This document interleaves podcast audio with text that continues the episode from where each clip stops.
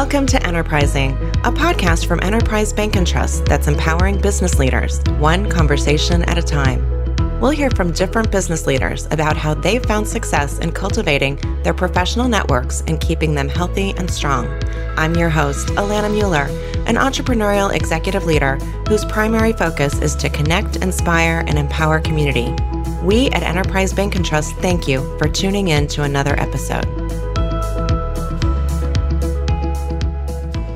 Hello, listeners. Welcome back to Enterprising Podcast. When Nader Javaharian was just 6 years old, he and his family moved to St. Louis, Missouri from Iran. After high school, he began buying and selling used vehicles after saving money he earned as a local tennis pro at two country clubs. Eventually, Nader opened his own small used car lot. Over the past 25 years or so, Nader has grown his business and now owns 7 new car dealerships, a wholesale operation, and is developing a multi-million-dollar 2-dealership campus in St. Charles County, Missouri. Nader, welcome to Enterprising Podcast. Thank you, Alana. Great to be with you. Well, I'm so pleased to connect with you. I know we were actually introduced by a mutual friend, Jason Kelling from Enterprise Bank, who I know you've been working with for many years. In your introduction, I shared a little bit about your story, but take our listeners through your journey to learning about cars, to developing a deep understanding of the automotive industry, and now being the principal in the industry itself. Sure. Well, like you said, I started out outside of the industry and saved a few dollars teaching tennis lessons locally, and then started buying and selling a few cars and just sort of worked my way up slowly through the different aspects of the car industry. And fortunately, that industry, our car industry, which I love, has so many different facets to it. It's possible for somebody to do one segment of it and never really have to be exposed to all the other parts. I started off buying and selling these cars and got off into wholesale and got off into export and got off into retailing high-end used. And then today we have those dealerships that you mentioned. That is amazing. Did you, when you first started buying and selling just kind of as a side gig, did you imagine that it would be your full-time career? You know what? Not right away. Let's put it that way. Because everybody, when you're starting out desperate, you're just micro-ambitious. You're just trying to make it to the next day, the next week, the next month. Yeah, I love that expression, micro-ambitious. I've never heard that before. I think that is so smart. And in this gig economy that we find ourselves, I think that people are very micro-ambitious. I think that's kind of cool. Yeah. I think you can set your sights too far out. I always tell my kids and young kids in general who I feel like have so much pressure on them, I always try to advise them, only when they ask, by the way. You don't have to think about 10 years ahead or 5 years ahead. You know, 1 month, 3 months, 2 months is enough. Yeah, I agree with you. I always found it amusing in interview situations when somebody would say, where do you want to be in 5 years? Because my real answer was, I have no idea where I want to be in 5 years. So to be able to imagine that, I think is difficult. And I like sort of this, taking it in more bite-sized chunks. As you look back on the career journey, it all seems to work together. But I don't know that, at least for me, I don't think I could have said it 5 years before that any of those things happened. Yeah, I think there's a handful of people who know they want to be an astronaut when they're 4, or a fireman or whatever. But like everything else in life, that's the 10% to the left of the bell curve. And then there's the 10% to the right who don't know what they want to be on their deathbed. Yeah, absolutely. I know that through your own hard work and determination, you were able to build this incredible business. And no doubt building reputation and developing relationships throughout the St. Louis community played an important role in that journey for you. What approach did you take to connecting with others in a meaningful way? I started off attending Chamber of Commerce meetings and so-called networking events, and it never really clicked for me that way. You go to your first Chamber of Commerce meeting and it's 50 new people. By the third one, 45 of them are the same people. And you already know them, and everybody seems a little too eager to transact business right then when it doesn't feel natural yet. So I don't know if I was ever really any good at that. So I just really focused on developing friendships and trying to be genuine and helping people. And then when their automotive purchase came up, I was a natural possibility for them.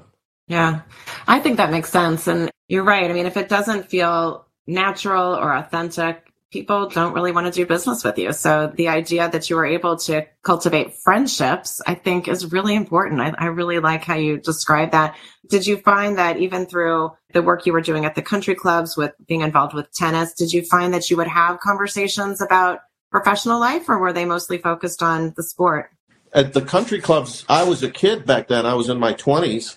And I met a few people who were much older, and we would talk about business things.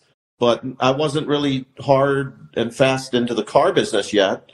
You know, there was one man in particular who owned a lot of real estate, and he took a liking to me. I was the tennis pro, so he would, on rainy days, he would come hang out with the tennis pro, and we would just chit-chat. And I learned a lot from him in my 20s. And, of course, you know, you don't even realize you're learning when you're learning at that age. You know, it's sort of accidental learning. Yeah, but in such a great way. I mean, because I suspect that if you go back over the course of those conversations, I bet there are lessons learned that you're still using today or that help to guide the direction that you took your business. 100%, yes. Of course, those folks always give us, you know, lifelong lessons. Yeah, absolutely, absolutely. Nader, you talked a little bit about your engagement with young people and advice that you share, and whether it's a young person or just a business connection. How do you make those connections mutually beneficial? How do you essentially show appreciation or connect back with the community? At the dealership level, we do a lot of community sponsorships and events and a lot of different activities with local high schools and local charities. And we have a big presence there's a local St. Louis Christmas charity that takes presents to underprivileged kids. And so we do a lot of that stuff at the dealership level. I just try to give. I don't try to make my giving conditional. And I know that sounds corny, but that happens to be my default, so it works well. Is there advice that you share with people about how to cultivate relationships? You're talking a lot about authentic friendship building, and I really admire that and appreciate that. Is there particular advice that you share with people about that? I think you hit the word on the head, authentic. I think authentic and genuine is the right word. I think if you're trying to force things to happen, I think human beings have a radar that goes off. That is so true. Yeah, I've always just tried to be genuine and upfront, and it's worked for me. Good. I think that is fabulous. Can you talk about one interaction? And you mentioned the fellow the real estate guy that you talked with at the country clubs, but is there one person or one interaction that resulted in a major breakthrough for you, either personally or professionally, maybe a mentor or somebody who really guided you in your career? Gosh, that's such a tough question. A buddy of mine told me the other day, he said, my father told me that you can learn something from everyone. You know, I'm 58 years old. I really thought about that. And I thought, I hope I've been doing that my whole life. So, you know, I try to find inspirational behavior with a lot of different people. And so I'm not trying to evade the question, but there's been a few people in my life who've been very formative. I had an uncle who was very entrepreneurial, with whom I spent a lot of time growing up. The man I mentioned at the country club was a really successful man that I would really kind of admire. And then there was a gentleman who taught me how to play tennis. He was an Australian Davis Cup tennis player, and he got me into the tennis business. He was a formidable person in my upbringing. And out of sheer coincidence, I lost track of him 30 years ago, and he called me yesterday out of the blue. Oh, my goodness. Yeah. It was so fun to talk to him, you know. How did he find you?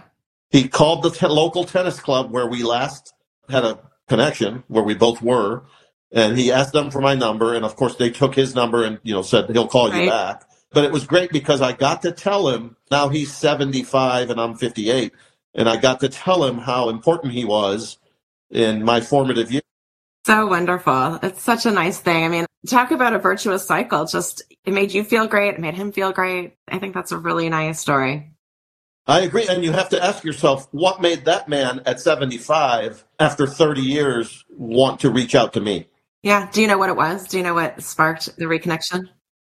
I don't know, other than getting older and nostalgic and realizing that we are today because of where we were yesterday, because of those kinds of thoughts that I think become more and more prevalent as one gets older. I think it's that kind of thinking, you know. Right. Absolutely.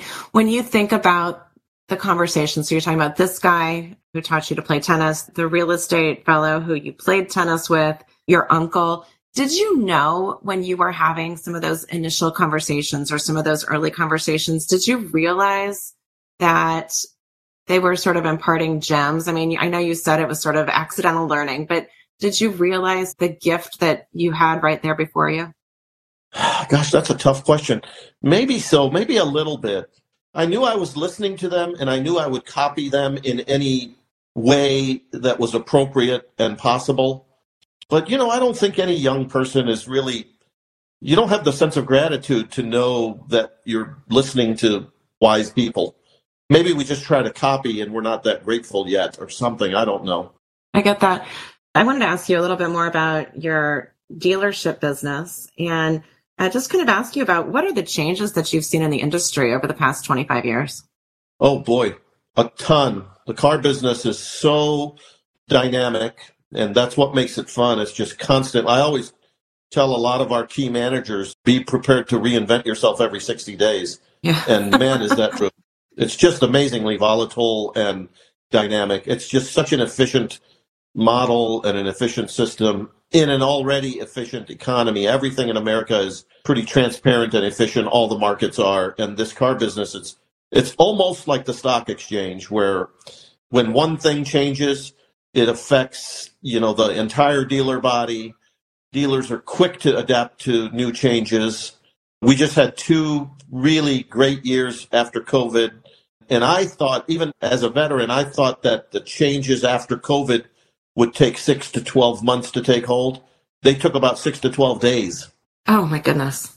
I mean, it was amazing how we went from having no cars in stock and having double the margins for that 2-year period to the markets immediately correcting, where cars are starting to get in greater supply, demand has fallen a little bit, the margins have shrunk back to closer to normal.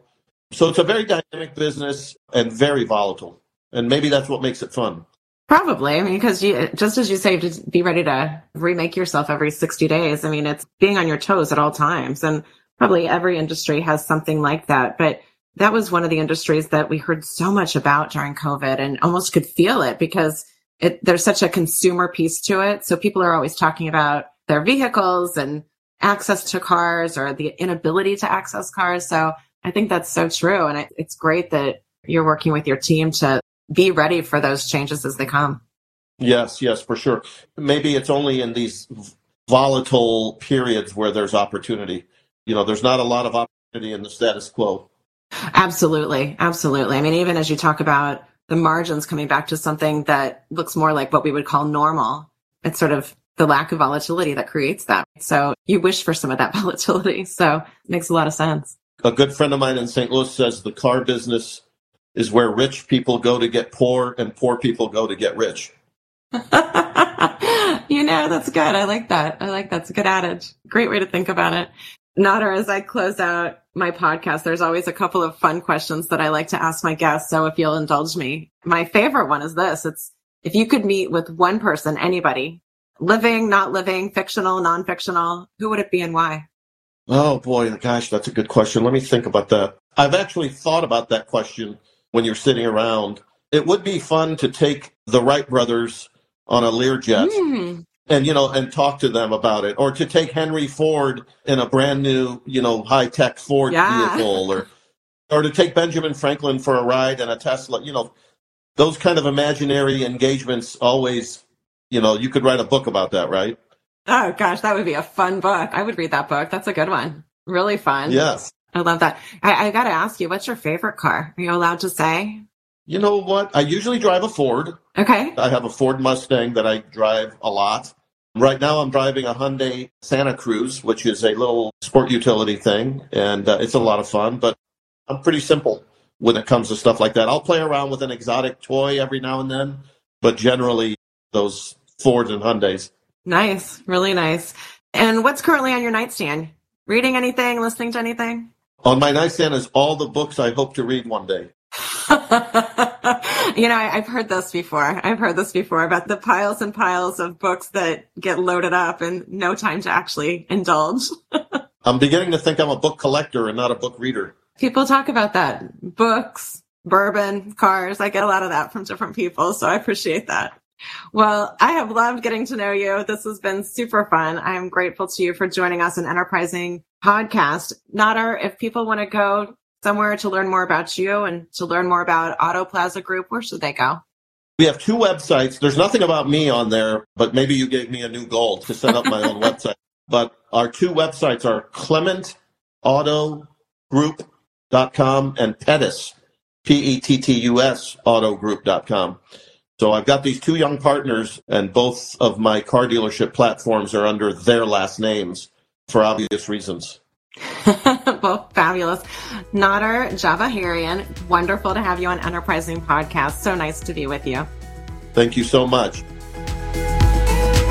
Thanks for joining us this week on Enterprising. Be sure to visit our website, enterprisebank.com/podcast, to subscribe so you'll never miss an episode. If you found value in today's program, please consider leaving a review on Apple Podcasts or telling a friend about us. Enterprising, powering business leaders, one conversation at a time. The views expressed by Enterprising presenters or guests are those of the presenter or guest, and not necessarily of Enterprise Bank & Trust or its affiliates. All content of this podcast and any related materials are for informational purposes only. Enterprise Bank & Trust does not make any warranty, express or implied, including warranties of merchantability and fitness for a particular purpose, and specifically disclaims any legal liability or responsibility for the accuracy, completeness, or usefulness of any information presented. Enterprise Bank & Trust is not under any obligation to update or correct any information provided in this podcast. All statements and opinions are subject to change without notice.